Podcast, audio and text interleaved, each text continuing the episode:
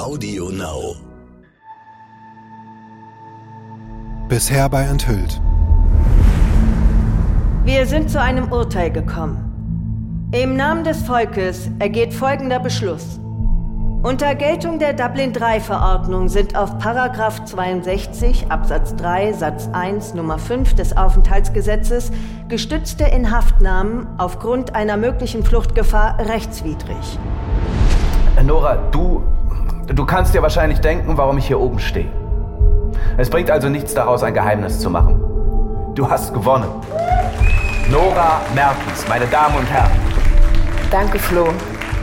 Und so erfreulich dieser Preis für mich ist, könnte der heutige Abend einer der traurigsten meines Lebens werden. Sollte dieses Gesetz heute verabschiedet werden, wäre es meiner Meinung nach das brutalste, das unmenschlichste, was je eine deutsche Bundesregierung zustande gebracht hat.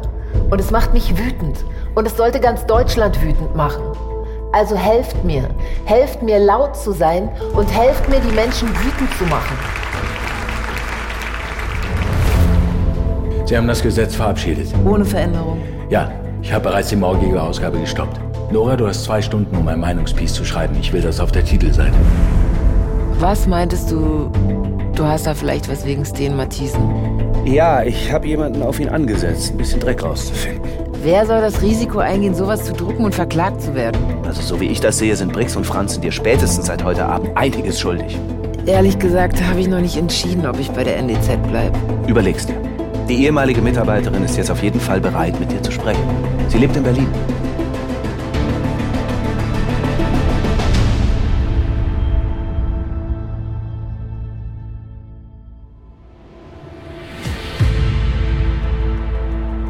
Enthüllt ist eine fiktive Erzählung, inspiriert von wahren Begebenheiten. Geschichtliche Tatsachen werden verkürzt und dramatisiert wiedergegeben. Die erzählten Personen, ihre privaten sowie beruflichen Handlungen und Konflikte sind frei erfunden.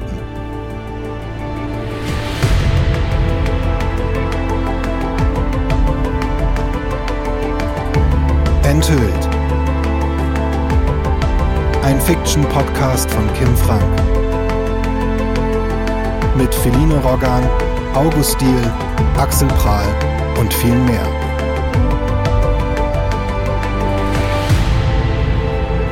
Staffel 1 Asyl.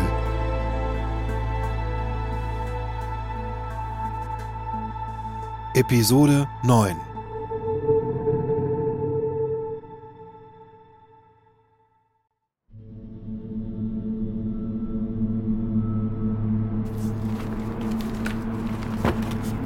Redaktionskonferenz bei der NDZ. Das gesamte Team sitzt um den großen Tisch, sogar Nora und von Hemstedt. Okay. Paul, du fährst vor Ort zur Bundespressekonferenz und schließt dich dann mit Nora und von Helmstedt kurz. Vielen Dank an euch alle. Das Team steht auf und verlässt den Raum. Hey Nora, hast du noch einen Moment? Ja? Bis gleich, Nora. Von Hemstedt geht. Briggs reicht ihr einen mehrseitigen Vertrag. Wir haben das Angebot fertig. Ein unbefristeter Vertrag, den du jederzeit kündigen kannst. Für die nächsten zwölf Monate ein Gehalt von 97.500 plus Ausgaben und Spesen natürlich. Danach kannst du neu verhandeln. Und als Bonus für deine geleistete Arbeit wollen wir rückwirkend das gleiche Gehalt zahlen. Das ist wirklich sehr großzügig. Denk darüber nach, okay? Okay. Eine Sache. Was gibt's? Ich will nach Berlin und die Bundespressekonferenz covern. Warum? Das sind doch News. Merkel hat sich im ARD-Sommerinterview gegen die Dublin ausgesprochen. Ich will dabei sein, wenn sie jetzt wieder das Gegenteil sagt.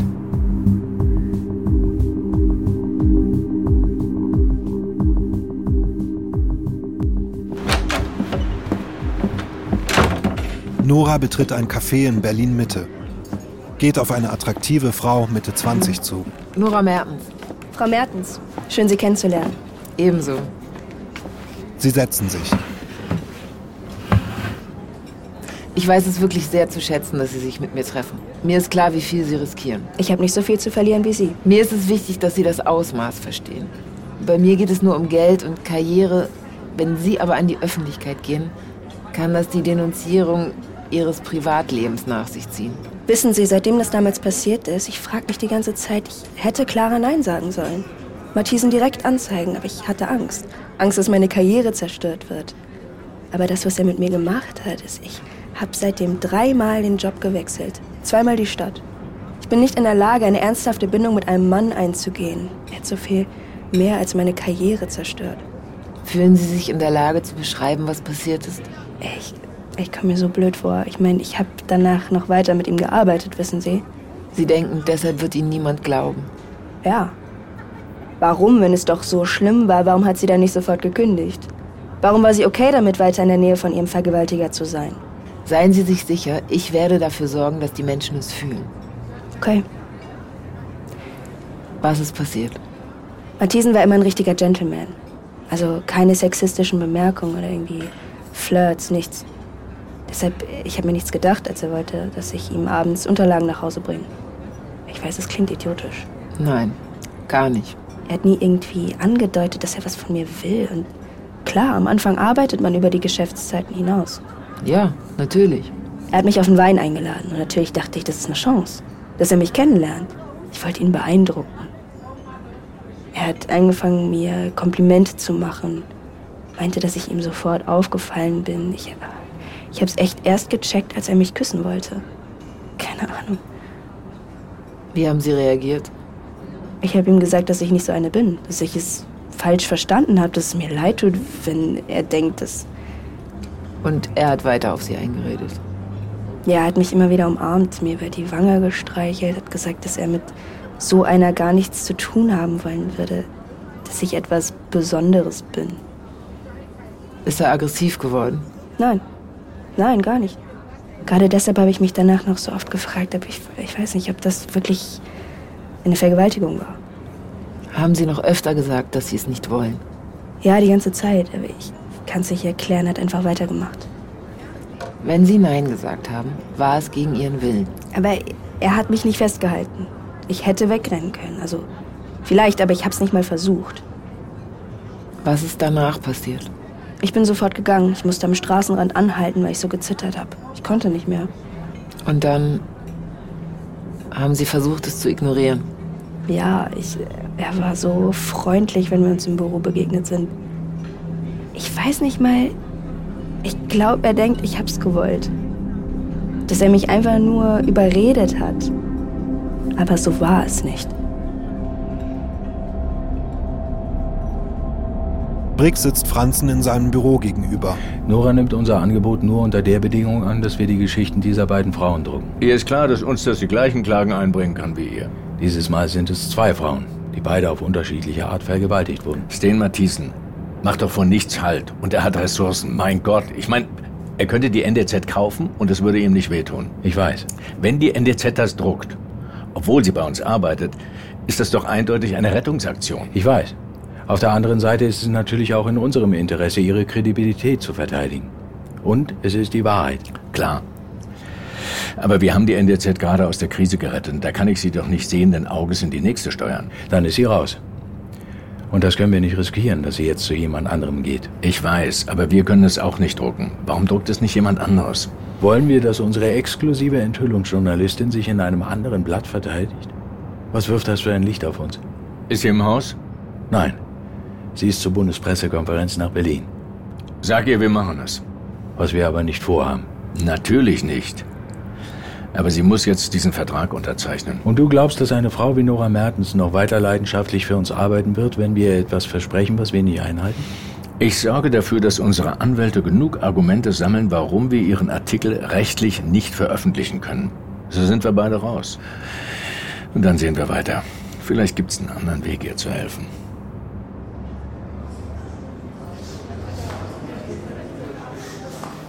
Nora betritt den großen Saal im Haus der Bundespressekonferenz.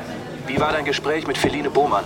Heftig. Hat einen der Kopfhörer ihres Headsets im Ohr, telefoniert mit von Hemstedt. Und? Checkt sie, was es bedeutet, wenn sie an die Öffentlichkeit geht? Sie glaubt ja, ich glaub nein. Sie ist eine erwachsene Frau. Ah, ich glaube, sie will Rache. Na, zu Recht. Und glaubst du, Franzen und Brix, die alten Säcke, lassen sich darauf ein, es zu drucken? Keine Ahnung. Meine Damen und Herren, herzlich willkommen in der Bundespressekonferenz. Wir begrüßen sehr herzlich die Bundeskanzlerin Dr. Angela Merkel. Es geht los, ich muss auflegen. Man darf hier nicht Herzlich telefonieren. willkommen. Hast du ein Headset? Ja. Dann sag einfach Das nichts. Ich habe den Livestream offen. Ja, ich möchte mich bedanken für die Einladung der Bundespressekonferenz, Frau Welti, und ähm, auch danken für das Verständnis, dass wir diese Pressekonferenz ja wegen der Griechenland-Abstimmung am 17. Juli verschieben mussten. Heute ist der 31. August und selbst meteorologisch kann man noch von Sommer sprechen. Insofern ähm, ist es gerade noch äh, in der Zeit. Oder zu spät. Heute werden wir sicherlich über alle Fragen sprechen können, die uns beschäftigen. Ukraine, Klimaschutz, Energiewende, Bund, Länder, Finanzen und, und, und. Ich könnte noch viele Themen nennen, aber ich möchte von meiner Seite zu Beginn etwas ausführlicher nur zu einem Thema einige Worte sagen, und zwar zu den vielen Menschen aus aller Herren Länder, die bei uns in Deutschland Zuflucht suchen. Jetzt sind wir mal gespannt. Die allermeisten von uns kennen den Zustand völliger Erschöpfung auf der Flucht, verbunden mit Angst um das eigene Leben oder das Leben der Kinder oder der Partner. Zum Glück nicht. Aber Adessua. Und deshalb müssen wir beim Umgang mit Menschen, die jetzt zu uns kommen, einige klare Grundsätze gelten lassen. Und diese Grundsätze entstammen nicht mehr und nicht weniger als unserem Grundgesetz unserer Verfassung. Erstens, es gilt das Grundrecht politisch Verfolgter auf Asyl. Okay. Und der zweite Grundsatz, das ist die Menschenwürde. Wir achten die Menschenwürde jedes Einzelnen. Als ob.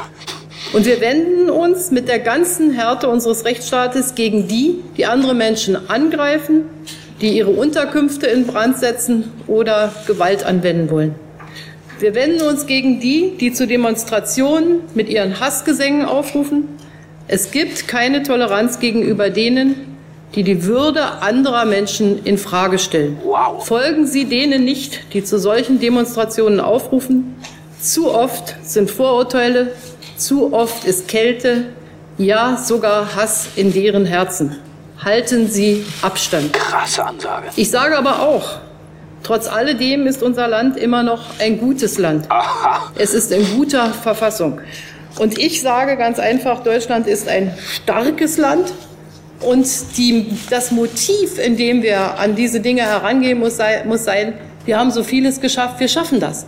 Wir schaffen das und wo uns etwas im Wege steht, muss es überwunden werden, muss äh, daran gearbeitet werden und der Bund wird alles in seiner Macht Stehende tun, zusammen mit den Ländern, zusammen mit den Kommunen, genau das durchzusetzen. Ich sag dir, das werden morgen alle schreiben. Wir schaffen das. Das wollte ich Ihnen zu Beginn sagen und jetzt stehe ich zur Verfügung für alle Ihre Fragen, egal aus welchem Themengebiet sie stammen. Anne Paulsen, Sächsische Post. Frau Bundeskanzlerin, durch die Griechenland-Krise hat das Image Deutschlands ja einen harten Schaden erlitten. Haben Sie einen Plan, wie Sie das Image Deutschlands wiederherstellen wollen? Darf ich nur fragen, wo meinen Sie, hat das Image Schaden erlitten? Zum Beispiel in der italienischen Presse. Und auch beim Bürger herrscht die Meinung, dass Deutschland seine Macht ausnutzt. Wir sehen ja manchmal auch was kritisch in anderen Ländern und finden das ganz normal. Und insofern können wir auch mal das aushalten, dass andere uns kritisch sehen. Und ansonsten glaube ich schon, wenn wir über das nächste große Problem, nämlich über die Flüchtlinge reden, äh, gibt es ein hohes Maß an Übereinstimmung, äh, dass Italien zu entlasten ist. Man kann nicht sagen, alle, alle Flüchtlinge, die dort ankommen, nur weil sie jetzt über das Mittelmeer ankommen, muss, müssen von Italien ähm, behalten werden. Das Dublin-Abkommen funktioniert so nicht mehr, wie es mal war, weil sich die Situationen verändert haben. Und so wird es äh, äh, wichtig sein, dass jeder von uns sich für Europa und für die Gemeinsamkeit einsetzt. Und dann kommen wir schon voran. Hat sie das jetzt gerade eben wieder gesagt?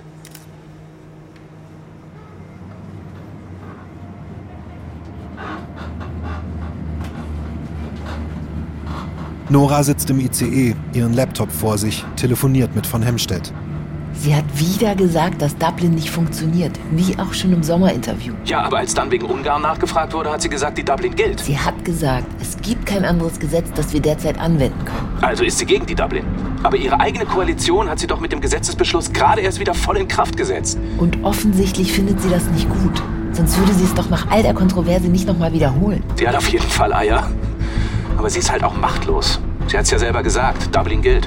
Ich muss schreiben. Dir gefällt das, oder? Was? Naja, so direkt reagieren zu können. Du schreibst was, am nächsten Tag wird's gedruckt. Willst du mich jetzt auch noch überreden? Du kannst mich doch nicht wieder in dem Laden alleine lassen, Nora. Wer sagt denn, dass du bei der ND-Zeit bleiben musst? Das bin ich Briggs schuldig. Ich muss. Und deshalb sorry, aber ich werde darum kämpfen, dass du bleibst. Ich leg jetzt auf. Mhm, tu das. Ciao. Nora legt auf und sieht aus dem Fenster. Von Hemstedts Worte klingen in ihr nach.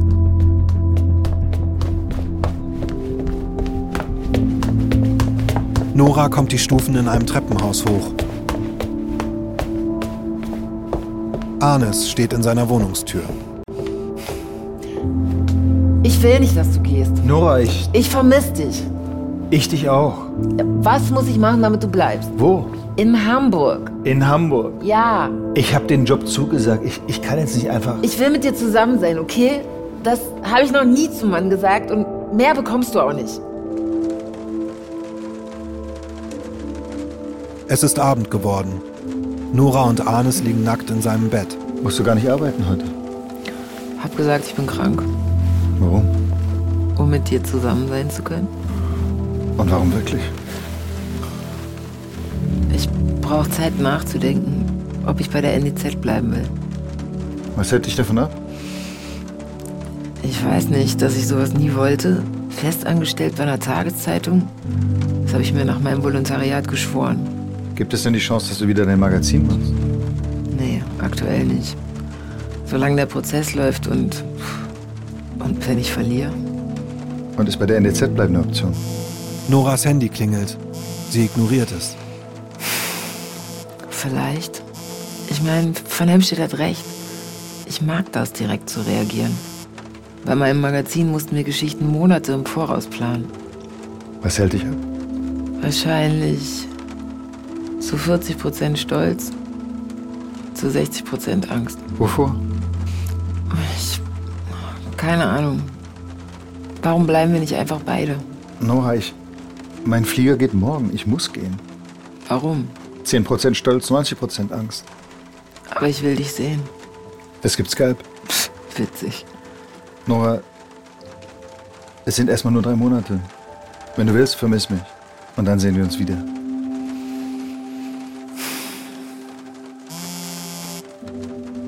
Wieder klingelt ihr Handy. Scheint dringend zu sein. Sie sieht auf das Display.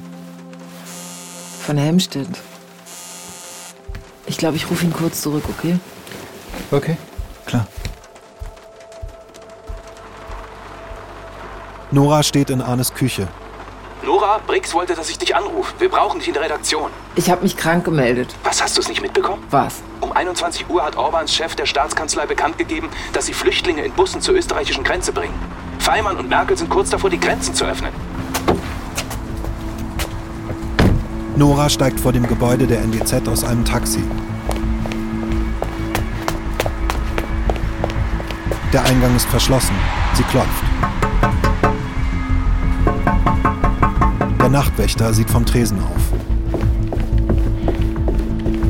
In der NDZ-Redaktion herrscht Chaos. Nora betritt den vollen Konferenzraum. Danke, dass du gekommen bist, Nora.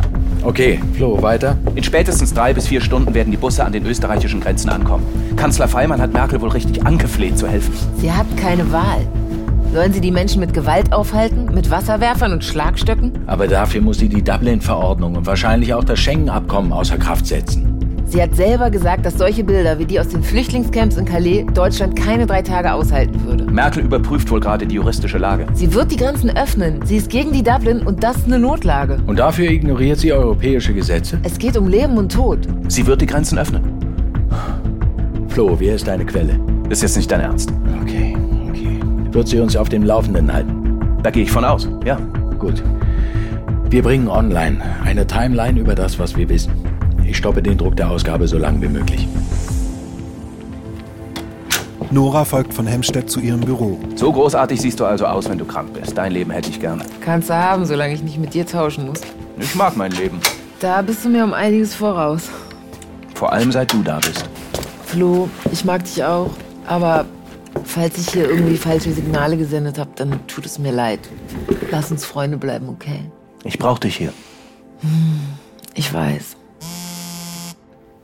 Das ist mein Kontakt. Geh ran. Ich brauch dich hier. Geh ran. Ich mein's ernst. Jetzt geh ran. Bleibst du? Mann, jetzt geh ran. Danke, dass wenigstens du mich nicht im Stich lässt. Also sag, macht sie die Grenzen auf? Nora und von Hemstedt stehen in Bricks Büro. Die Entscheidung ist durch. Merkel macht die Grenzen auf. Ohne den Bundestag zu befragen. Es sollen Sonderzüge direkt nach Deutschland eingerichtet werden. Ist das schon offiziell bestätigt? Briggs, es ist 23 Uhr. Wenn wir jetzt nicht reagieren, haben wir morgen nur das, was alle anderen schreiben. Okay. Sie müssen es eh in der nächsten Stunde bekannt geben, bevor die Busse ankommen. So lange kann die Druckerei warten. Was wir brauchen, ist eine emotionale Einschätzung von Merkels Entscheidung. Nora, bist du dabei? Bleibst du bei der NEZ? Bringt ihr den Artikel über Sten Matthiesen? Ich habe mit Franzen gesprochen. Und ja, wir machen's. Nora sitzt vor einer Kamera im 15. Stock des NDZ-Gebäudes. Hinter ihr die Skyline Hamburgs. Live-Schaltung in 5, 4, 3. Sie hört die Sprecherin über einen Knopf im Ohr.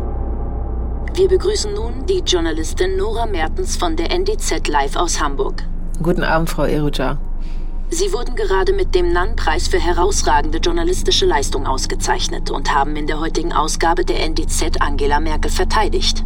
Warum? Bundeskanzlerin Angela Merkel hat vor der gestrigen Nacht zweimal, sowohl im Sommerinterview bei der ARD als auch einen Monat später bei der Bundespressekonferenz, betont, dass sie die Dublin-III-Verordnung nicht mehr für zeitgemäß hält. Und das ganz entgegen ihrer eigenen Partei, die gerade erst in der Großen Koalition ein Gesetz verabschiedete, das die Umsetzung der Dublin in einem bisher unbekannten Maß möglich macht. Durch Anwendung zweier Vorgehensweisen, über die Sie in den letzten Monaten intensiv berichtet haben, das sogenannte Racial Profiling an den Grenzen, also dass vorwiegend Menschen kontrolliert werden, die eine andere Hautfarbe haben, und die sogenannte Abschiebehaft. Korrekt dass Angela Merkel letzte Nacht eben nun diese eigentlich illegalen Kontrollen durch die Bundespolizei außer Kraft gesetzt hat und somit auch die Abschiebehaft, ist meiner Meinung nach nicht, wie viele behaupten, ein weiterer Schritt zur Destabilisierung Europas. Angela Merkel hat in Solidarität zu Europa gehandelt. Von Helmstedt und Briggs sitzen mit dem Team im Konferenzraum. Das Interview läuft auf dem Flatscreen. Deutschland hat durch die Unterstützung der vielen Ehrenamtlichen und auch durch die Hilfestellung der Bundeswehr die Kapazitäten, um die Erstregistrierung dieser Flüchtlinge zu leisten, im Gegensatz zu den Ländern, die laut Dublin-Abkommen dazu verpflichtet wären.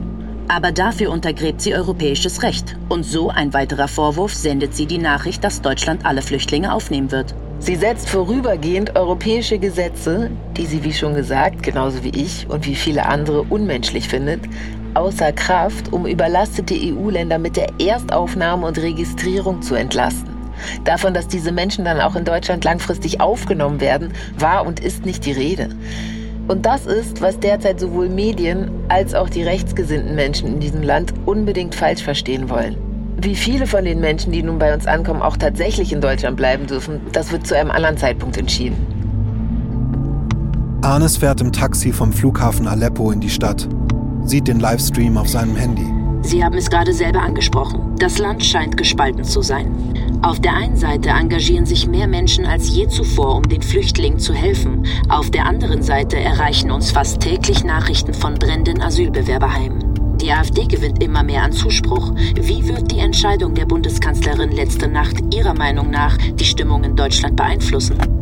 Natürlich gibt Angela Merkels Mut zu handeln einer Partei wie der AfD die Möglichkeit, dieses Land und unsere Demokratie noch weiter zu vergiften. Aber davor dürfen sowohl die Regierung als auch die Medien keine Angst haben, wenn es darum geht, das Richtige zu tun. Was denken Sie sind nun die wichtigsten nächsten Schritte? Ich glaube, zuerst einmal sind vor allem die Medien gefragt. Sie müssen dezidiert berichten, um die Ängste im Land nicht weiter zu schüren. Die extrem vereinfachte Berichterstattung, die heute Morgen in den meisten Massenmedien stattgefunden hat, darf so nicht weitergehen. Wenn wir, also die Journalisten in diesem Land, jetzt nicht unserer Verantwortung nachkommen, sondern reißerische Headlines produzieren, die nicht aufklären, sondern Zeitungen verkaufen und Klickzahlen generieren sollen, dann werden wir das früher oder später bereuen. Walter sitzt in seinem Wohnzimmer, öffnet sich ein Bier. Noras Interview läuft im Fernsehen. Zudem müssen wir an das eigentliche Problem der aktuellen Situation ran. Die Dublin-Verordnung muss sowohl europaweit als auch ihre Umsetzung in Deutschland grundlegend überarbeitet werden, um den derzeitigen Herausforderungen gerecht zu werden. Es wird nicht lange dauern, bis die Regierung Angela Merkels Entscheidung wieder rückgängig macht. Wir müssen jetzt entscheiden, ob sich ein Land wie Deutschland mit unserer verbrecherischen Vergangenheit verschließen oder helfen will. Denn es werden weiterhin Menschen kommen, die bei uns Schutz oder ein besseres Leben suchen. Der Klimawandel wird weiter voranschreiten, Stellvertreterkriege werden weitergeführt. Und selbst wenn Industrie 4.0 hierzulande die Arbeitswelt verändern wird, werden weiterhin Menschen vor moderner Sklaverei fliehen. Nora sieht direkt in die Kamera. Und der Westen, Europa und wir. Nicht nur die deutsche Regierung, die wir so gerne für alles verantwortlich machen. Jeder Einzelne in diesem Land hat zu diesen Tragödien beigetragen und trägt auch aktuell dazu bei. Wenn wir uns jetzt nicht entscheiden, das einzig Richtige zu tun, nämlich die Verantwortung für unsere Verbrechen der Vergangenheit und der Gegenwart zu übernehmen und diesen Menschen zu helfen, müssen wir uns nicht wundern, wenn die Generationen der Zukunft auf dieses Jahr als den Anfang vom Ende der Menschlichkeit und Demokratie zurückblicken werden. Frau Mertens, ich danke Ihnen sehr für dieses Interview. Ich danke Ihnen, Frau Erocha.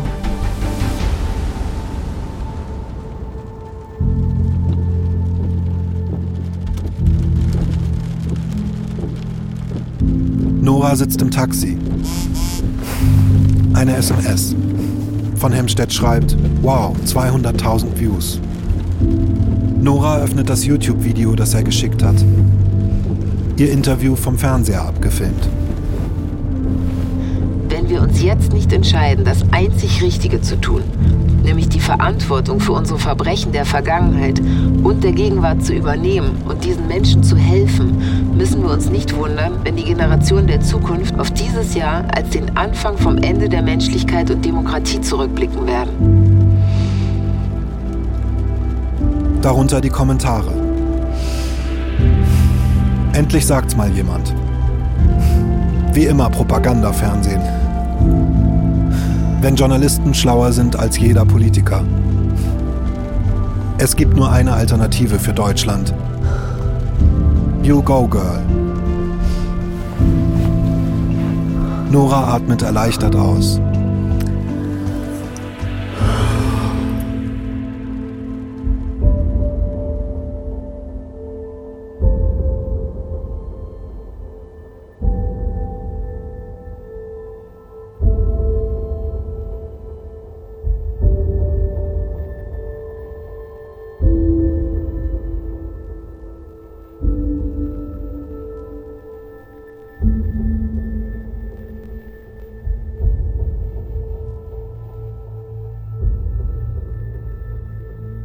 Eine Woche nach Öffnung der Grenzen durch Angela Merkel wurden die Grenzkontrollen durch die Bundespolizei wieder aufgenommen. Im Jahr 2015 reisten mehr als eine Million Flüchtlinge in die EU ein. Weniger als die Hälfte beantragten in Deutschland Asyl. Über 50 Prozent wurden abgewiesen. Von Januar bis Dezember 2015 wurden nach einer Erhebung des Bundeskriminalamts 1005 Angriffe auf Flüchtlingsunterkünfte verübt.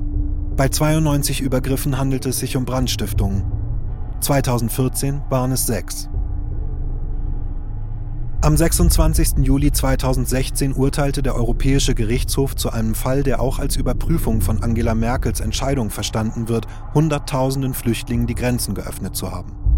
Die Richter betonten, dass die Dublin-III-Verordnung nach wie vor gilt Gleichzeitig billigten sie indirekt die Flüchtlingspolitik von Bundeskanzlerin Angela Merkel und verwiesen auf eine Eintrittsklausel im EU-Flüchtlingsrecht. Diese erlaube es anderen Staaten, einseitig oder in abgestimmter Weise im Geist der Solidarität Anträge von Flüchtlingen auf internationalen Schutz auch dann zu prüfen, wenn sie nach den Dublin-Regeln hierfür nicht zuständig sind.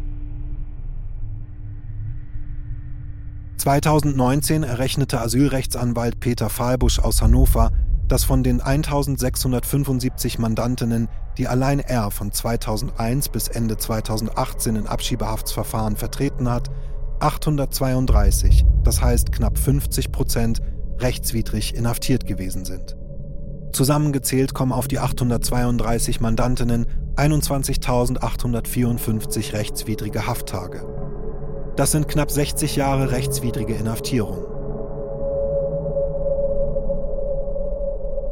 Am 7. Juni 2019 hat der Bundestag das sogenannte Geordnete Rückkehrgesetz zur erleichterten Abschiebung ausreisepflichtiger Ausländer beschlossen. Dieses erlaubt, zusätzlich zu den knapp 500 speziellen Abschiebungshaftplätzen, 500 weitere Plätze in normalen Justizvollzugsanstalten. In namentlicher Abstimmung votierten 371 Abgeordnete für den von der Bundesregierung vorgelegten Entwurf, 159 Parlamentarier votierten gegen die Vorlage. 111 enthielten sich.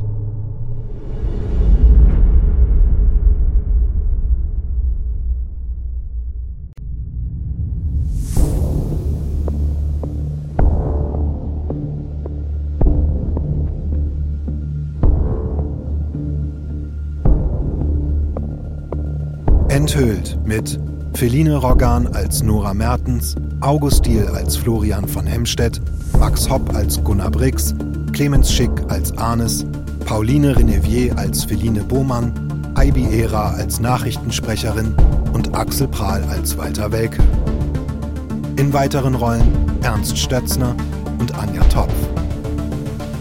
Für die Szene bei der Bundespressekonferenz wurden Originalaufnahmen von Angela Merkel vom 31. August 2015 gekürzt genutzt, mit freundlicher Genehmigung von Jung und Naiv. Enthüllt ist eine Produktion von Kim Frank und Audio Now.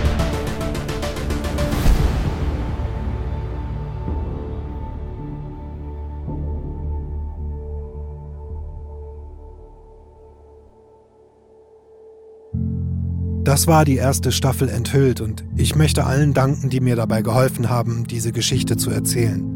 Allen voran Asylrechtsanwalt Federico Treine.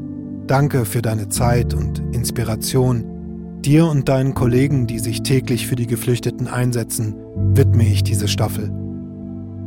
Moritz Vierbohm, dass du den Kontakt zwischen Federico und mir hergestellt hast und deinen selbstlosen Support. Hanna Sioda für dein untrügbares Gespür und deine Anmerkungen, mit denen du einfach immer recht hast. Max Hopp für deine Unterstützung in allen Bereichen, sei es inhaltlich, Casting und vor allem die Regie meiner Erzählertexte. Theresa Franz für deine Leidenschaft und die großartigen Pigeon English Schauspieler. Philipp Schwer für deine unfassbare Musik, Martin Langenbach für dein Gespür für Menschen, Michael Tiebes für die tollen Aufnahmen und das schöne Fuss Factory Studio, Martin Bromber für dein Feedback, Miriam Trunk, danke, dass du so mutig warst, diese Geschichte herauszubringen und Misla Tesfamaria. Einfach danke. Außerdem danke ich Sebastian Grafs, Lena Steg, Annika Janssen, Marc Daniel Deschamps, Stan Lehmann, Ali Neumann, Thilo Jung, Matze Hilscher, Dagny Kleber, dem Team der Audio Alliance, Peter Fahlbusch, Walter Welke und natürlich den großartigen Schauspielerinnen und Schauspielern. Danke für eure Energie und euer Vertrauen.